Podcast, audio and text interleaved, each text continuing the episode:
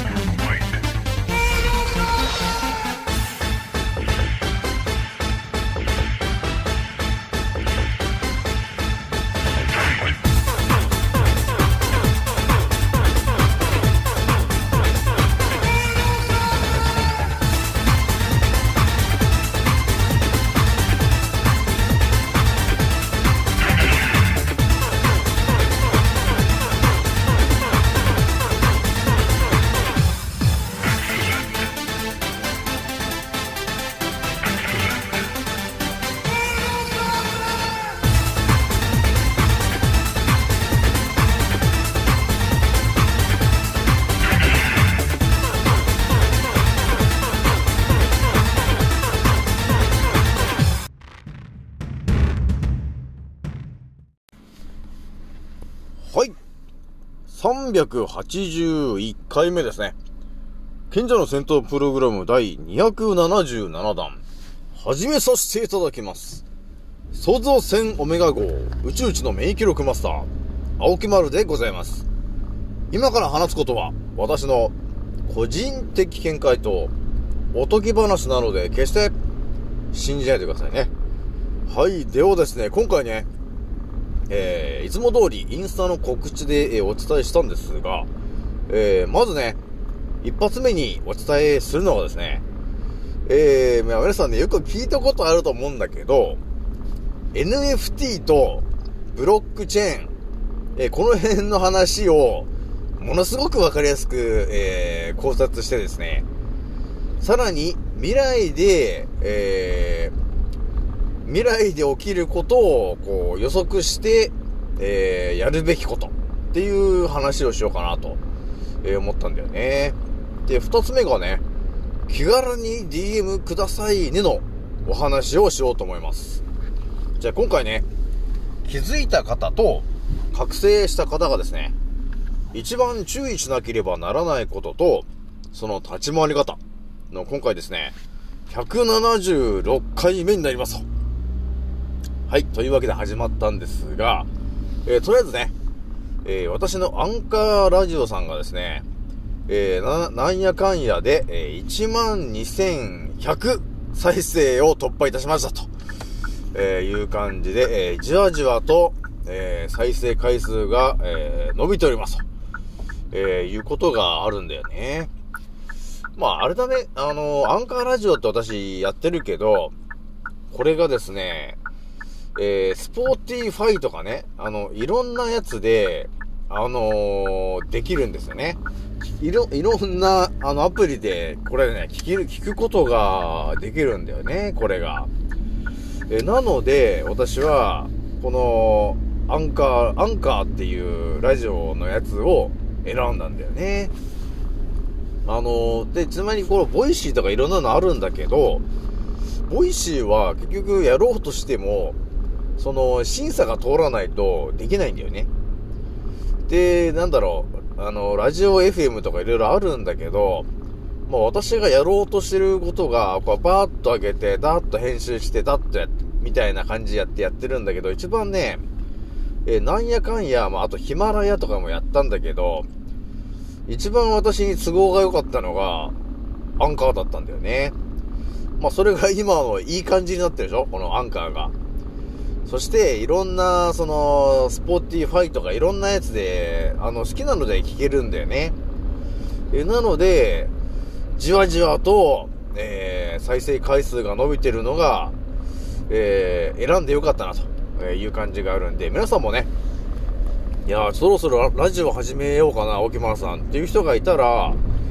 やるんだったら、あの、アンカーラジオさんだね。アンカーっていうやつ、ね、アプリのラジオがあるんで、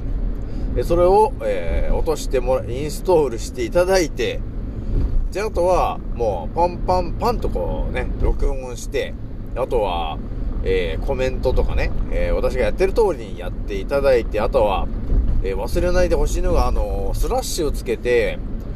えいろんな、まあ、20項目ぐらいつけとくと、え、結構いろんなところで検索に引っかかったりするように仕掛けができるんだよね。ということがあるので、皆さんもね、ぜひやりたいなとえ思ったらやってみてもらえるといいかなと、えいうところがありますね。じゃあまずね、ちょっとね、今日のちょっと天気からちょっとお伝えしていくんだけど、今日もね、なんだかんだで、あの、粉っぽい科学的な空だったもんで、やっぱりね、花粉症と呼ばれてる、えー、思い込みになってる方はですね、やっぱ結構な方が、いや、ちょっともう花粉だわ、これ、みたいなことになってるんだけど、で、こう鼻水が出てきたりして、花粉症みたいな症状になってるんだけど、いやいやと。いや、一切花粉は飛んでませんよと。飛んでんのは科学的なやつしか飛んでませんよと。なので、その科学的なものが空に舞ってる、それを吸うことによって花粉症になってるだけだからね、と。えー、いうことをね、私のチャンネルを聞いてる人の中で、もしかしたらね、こう鼻をすすってる人とかね、えー、いやもう花粉症だよとか言って薬をね、えー、買って飲んじゃってる人とかいるかもしれないんで、いやいやと。いや、花粉症じゃなくてと。花粉症だと思い込んでるだけじゃないですかと。実は空のね、えー、汚れですよねと。なので空を見てもらえればわかるよねと。このね、あの、ガスっぽい空になってる、これが原因だよ、ということがね、えー、わかる人はわかるんだけど、わかんない人は本当ね、空見てもらってもね、全くわからないからね。まあ、不思議な感じだよね。じゃあね、一発目のね、ちょっとお話ししちゃうんですけど、私もね、いろいろやっぱりね、普通に生きてると、本当お花畑にいる感じになってるから、この、地球で起きてることが、あまりこう、よくわからないままね、この、なんていうのかな、今、一番こう、え流行みたいなものがなってるのに、こう、乗り遅れちゃうと、えいうことがあるんだけど、え、やっぱりそういうのもね、え多少頭に入れていかないと、え完全に乗り遅れるってことありますんで、改めてね、もうこのキーワードは多分、去年かな去年チラチラと出てきてるはずなんだけど、やっぱりね、日本人の人はね、あんまり、あの、自ら知ろうとしないと全くわかんないんだよね。で、この大体ね、えー、日本人が知らされてない情報っていうのが、案外支配層の皆さんが、えー、日本人の人にあんまり教えたくない、えー、情報が多いんだよね、ということになるんで、今回はね、NFT というのと、ブロックチェーンというね、まさにこの暗号じゃねえかみたいな、まさにこう、魔法みたいなね、えー、言葉について、ちょっと、わかりやすく考察してみたんだよね。じゃあちょっとね、ちょっと解説していくんですけども、まずね、NFT っていうのは一体何ですかと、えー、言われた時に、NFT っていうのはですね、ファンシブルトークンっていうやつなんだけど、またこれね、これを聞いただけでも、あんたこれ英語ですかと。えー、英語に英語ですかっていう感じになって余計わかんなくなっちゃうんだけど、あのー、も、もう少し簡単に説明するとですね、NFT というのは、デジタル証明書なんだよね、ということになるんですよ。NFT っていうのは。なので、デジタルの、えー自分の証明書を発行したいよと。例えば自分がなんか絵を描きましたと。青木丸の絵を描きました。で、それを普通にネット上に公開することは可能なんだけど、うん、どうせなら自分のデジタル証明書をつけたいなというふうに思ったら、NFT をつければいいんだよね、ということになるんですよ。だからそれは自分のえー、デジタル証明書っていうものを、要するにその画像とかね、えー、動画とかね、いろんなものに、要するにつけることができるよと、いうことなんだよね、その NFT というものが。なので、まあ少し例を言うと、まあ去年ぐらいからね、この NFT みたいな話がこう出てきてて、だから、その、自分のね、デジタル、自分の作ったものとか、えー、そういうものに対してデジタルの証明をつけれるようになったわけ。えー、なので、よくやってるのが、まあ、海外の人がよくやるのがね、えー、自分が何か絵を描きましたと。で、それを、えー、100枚限定で NFT をつけて販売しましたと。ね。えー、いうことをやるわけですよ。そうすると、やっぱりデジタル証明がついてるものなので、100枚しか結局売ることができないよねと。で、買った人は、それを、まあデジタル証明がついてるものなんで、勝手にこう、転売とかもできないんだよね、ということになるわけですよ。なので、あのー、お金をうまく稼ぎたい人がいたときに、なんていうのかな、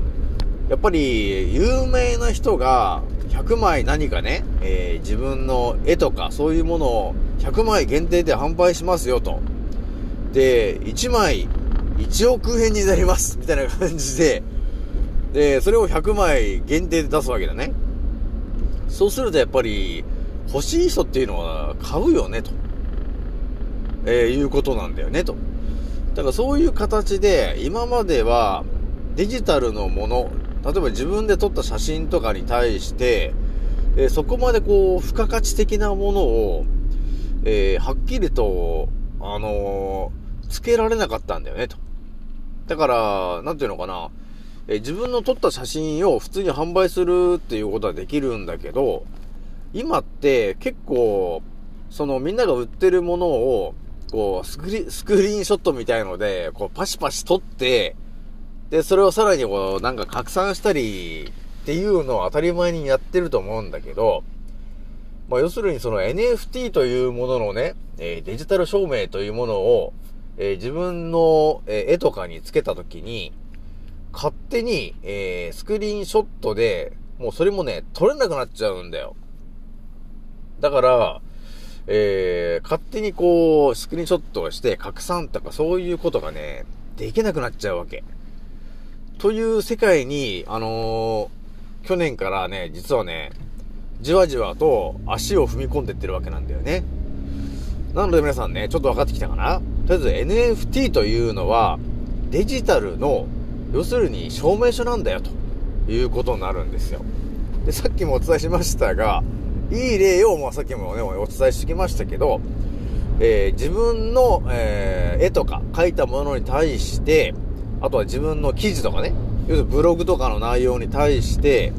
NFT というデジタル証明を、えー、つけられるんだよと。そうすると、要するに、えー、自分が発信した自分オリジナルの、要するにデータの1枚として、えー、世の中に発生するんですよと。なので、それを、例えば売りますと。え言って、こう、限定で販売することも可能なんだよね、という感じで今世の中が動いてますよ、と。だから、またもう一個例を言うと、ツイッターとかで結構有名な人がね、えー、自分のツイッターのその画像というか、そういうものを、えー、NFT をつけて、えー、限定で一人に売りますみたいなことを言って、それをね、この10億円だか20億円だかで買いましたとか。だそういう時代なわけ、今。だすごいよね、ということになってくるから、だからこれがね、今まで、その、ミュージック業界ではですね、今、CD が売れないと結局お金が入ってきてなかったよ、ということがあって、みんな今ね、バンドの人とかは、どっちかというと、この、ライブ配信とかで、あのね、投げ銭とかで今ちょっとお金を稼いだりしてたじゃない。なんだけど、これからの時代は、要するに自分の音楽、作った曲に対して NFT というものを付けられるよと。で、それで売ることによって、えー、転売とかね、だからそういうことをね、えー、すんなりこう、できなくなるんだよね、ということがあるから、えー、CD を売ってるかのように、えー、ネット上で、えー、自分の曲を売れるよということに時代が変わっていってるよということになってるわけなんだよね。まあ、とりあえずこれが NFT というものなんですよ、皆さん。わかりましたか？皆さん。じゃあもう一個ね、えー、お伝えするのが、ブロックチェーンっていうやつなんだけど、これもね、えー、普通に聞いたときに、一体何なんだと。ブロックチェーンって一体何だという感じになるんだけども、これをまあ簡単に説明するとですね、まあ、ブロックと呼ばれてるものは何ですかと言ったら、要するに、こう、インターネット上に、えー、ある取引の一つの台帳ですよと。それがブロックというものなんだよねと。で、チェーンっていうのが、要するに取引の履歴の話なんですよねと。いうことで、その二つを合体すると、ブロックチェーンと、えー、いうことになるんだよね。で、これがさっきの NFT とだいぶ関係してくる話になってくるんだよねと。えー、なので、えー、要するに、えー、ネットワーク上で、え NFT を使って、えいろいろなね、えいろんなものをこう販売しますと。で、その取引の履歴を、えちゃんとしっかりとね、え把握、管理しないといけないよね、ということがあって、で、それでで出てきたのが、要するにブロックチェーンっていうやつなんだよね、と。なので、ブロックチェーンがちゃんとなっていれば、えー、自分のその NFT でやった取引の履歴が全て、えー、台帳で残ってるよということが、えー、あるわけなんだよね。だからそれがブロックチェーンということになるわけ。だから自分の売ったものが誰が、えー、買って、で、その人がどうしたのかみたいな、えー、そういう履歴が全て、えー、管理で、管理維持されていきますよと。え、いうのが、要するにブロックチェーンというものなんだよね、ということになってくるんで、まあ気づいたらね、我々は結構、えー、じわじわと近づいていっているのが、仮想空間なんだよね、と。あのー、これの結末になってくるのはね。だから2030年のムーンショット計画にも書いていた通り、我々はですね、どこに向かってるのって言われれば、間違いなく、仮想空間の方に、えー、向かってるんだよね。えー、だから、どんどんどんどんね、これからね、あのー、思考が、えー、仮想空間の方に持ってかれるようにね、奴らはやられて、や、やってきてるんで、やっぱり2030年ぐらいになってくると、え、もしかするとね、えー、我々今、当たり前のように、えー、働いていると思うんですよ。この地上で働いてると思うんだけど、これがですね、多分ある時点から、要するに多分2025年あたりからですね、じわじわと、あのー、仮想空間内の、えー、要するにまた、ネットワーク上の、なんていうのかな、オンラインゲームみたいな形で、えー、オンラインの要するに、都市えー、みたいなものが、じわじわとね、えー、これから発生することになりまして、えー、そこにこう、我々がですね、そこの土地を買ったり、そのネットワークの、え中にある会社とかに勤めたりして、要するに仮想空間の中でお仕事をすると、えいうような、えことをやらかされてるえー、時代にこれから突撃していきますよ、ということになっていってるわけなんだよね。なので、えー、外でこう、働くとかではなくても、皆さん、2025年ぐらいになった時には、下手をすると皆さんが、えー、自宅で仕事をしてる人が、えー、結構な、えー、感じで増えてきてる可能性があるなと。なので、皆さんは、え外で働くのではなくて、えー、自分の家で朝起きて、パソコンの電源を入れて、えー、あとは 3D のね、あのメガネみたいななんかああいうものをつけてですね、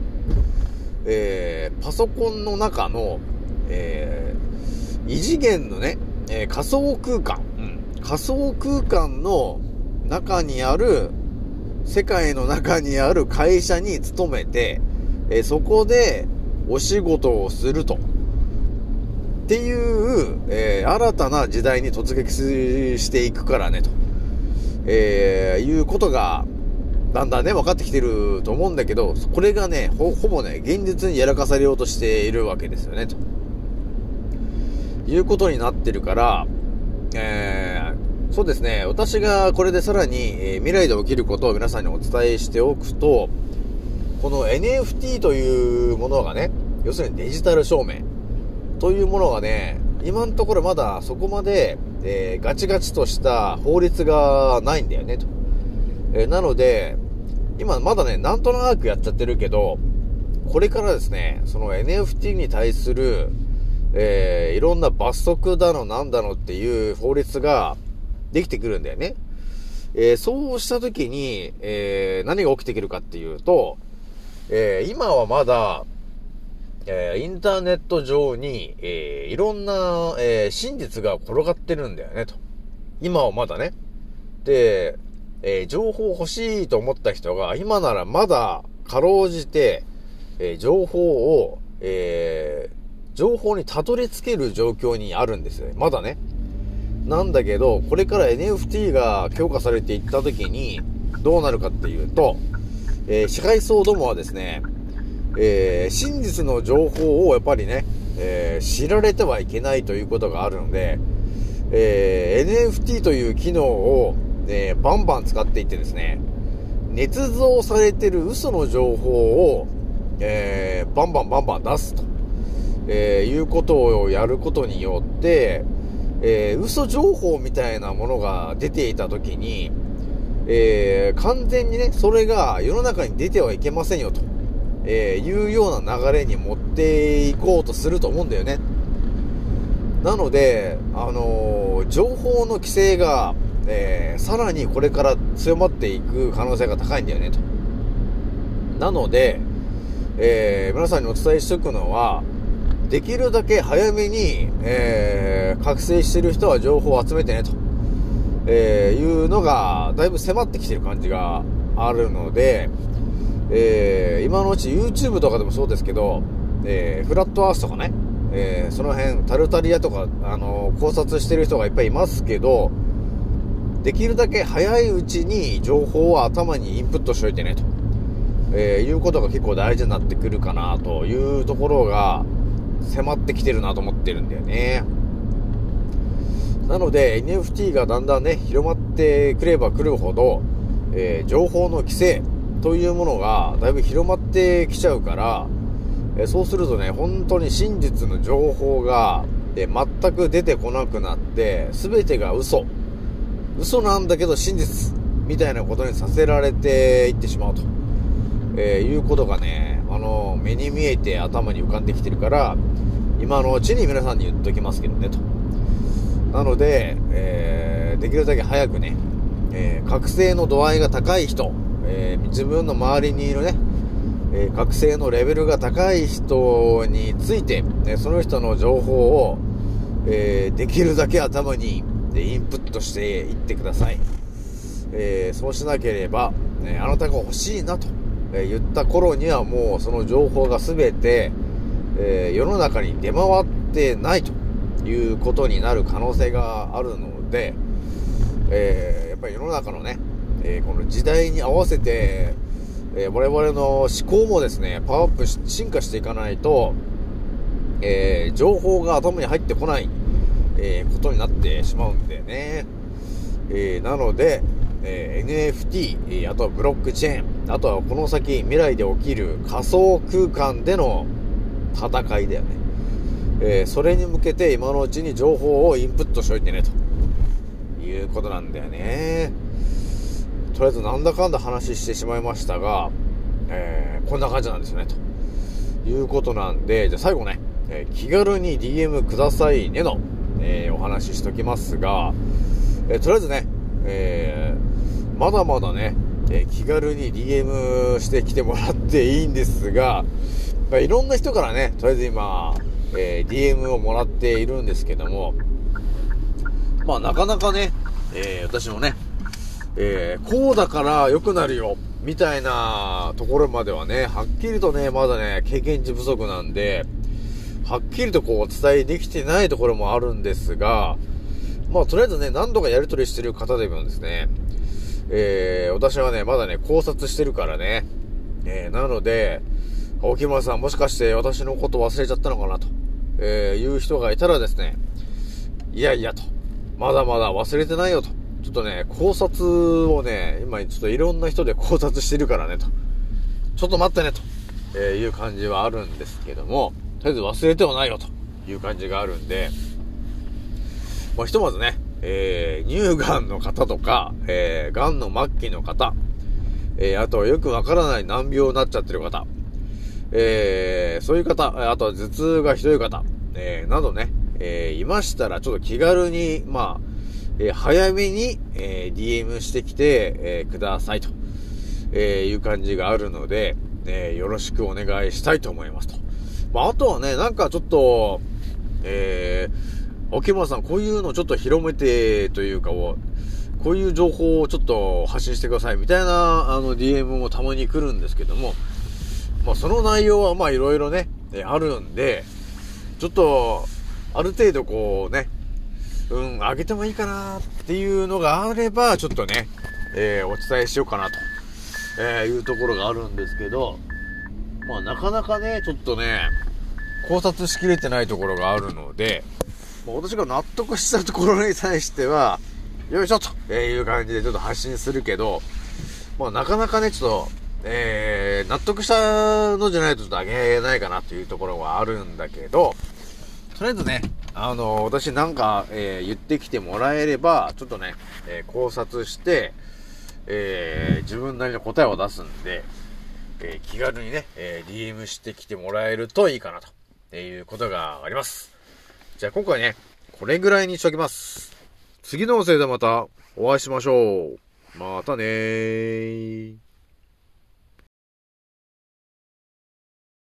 もうそろ大空の彼方曇り空がはけてく時計は午後5時回ってるそれでも遅くはないんだ目を閉じて考えるふりはもうやめにして誓ったんだ今のとどこまでも行ける。Yeah どこまでも今俺は旅の途中。この広い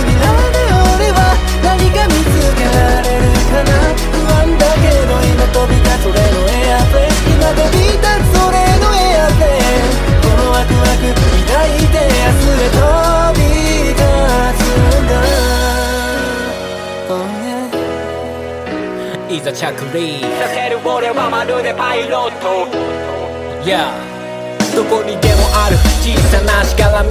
に振り回されている。未だに右左左右気にしないように生きる。だってライフは一回きりなのに。また誰かが噂話。噂話。そんなくだらない時間使ってなら俺らは速攻の紹介で境界線越えて言う。あげるほどさながらジャンボジェット目的地は世界の観光名所ミスト匠龍一のフォーメーションで全国の少年。少女にも証明。でしょ？常にメンターをモデリング夢見せるためライム乗せるビースならこそビールの谷間の上昇。気流に乗っかってどんどん行く。一人一人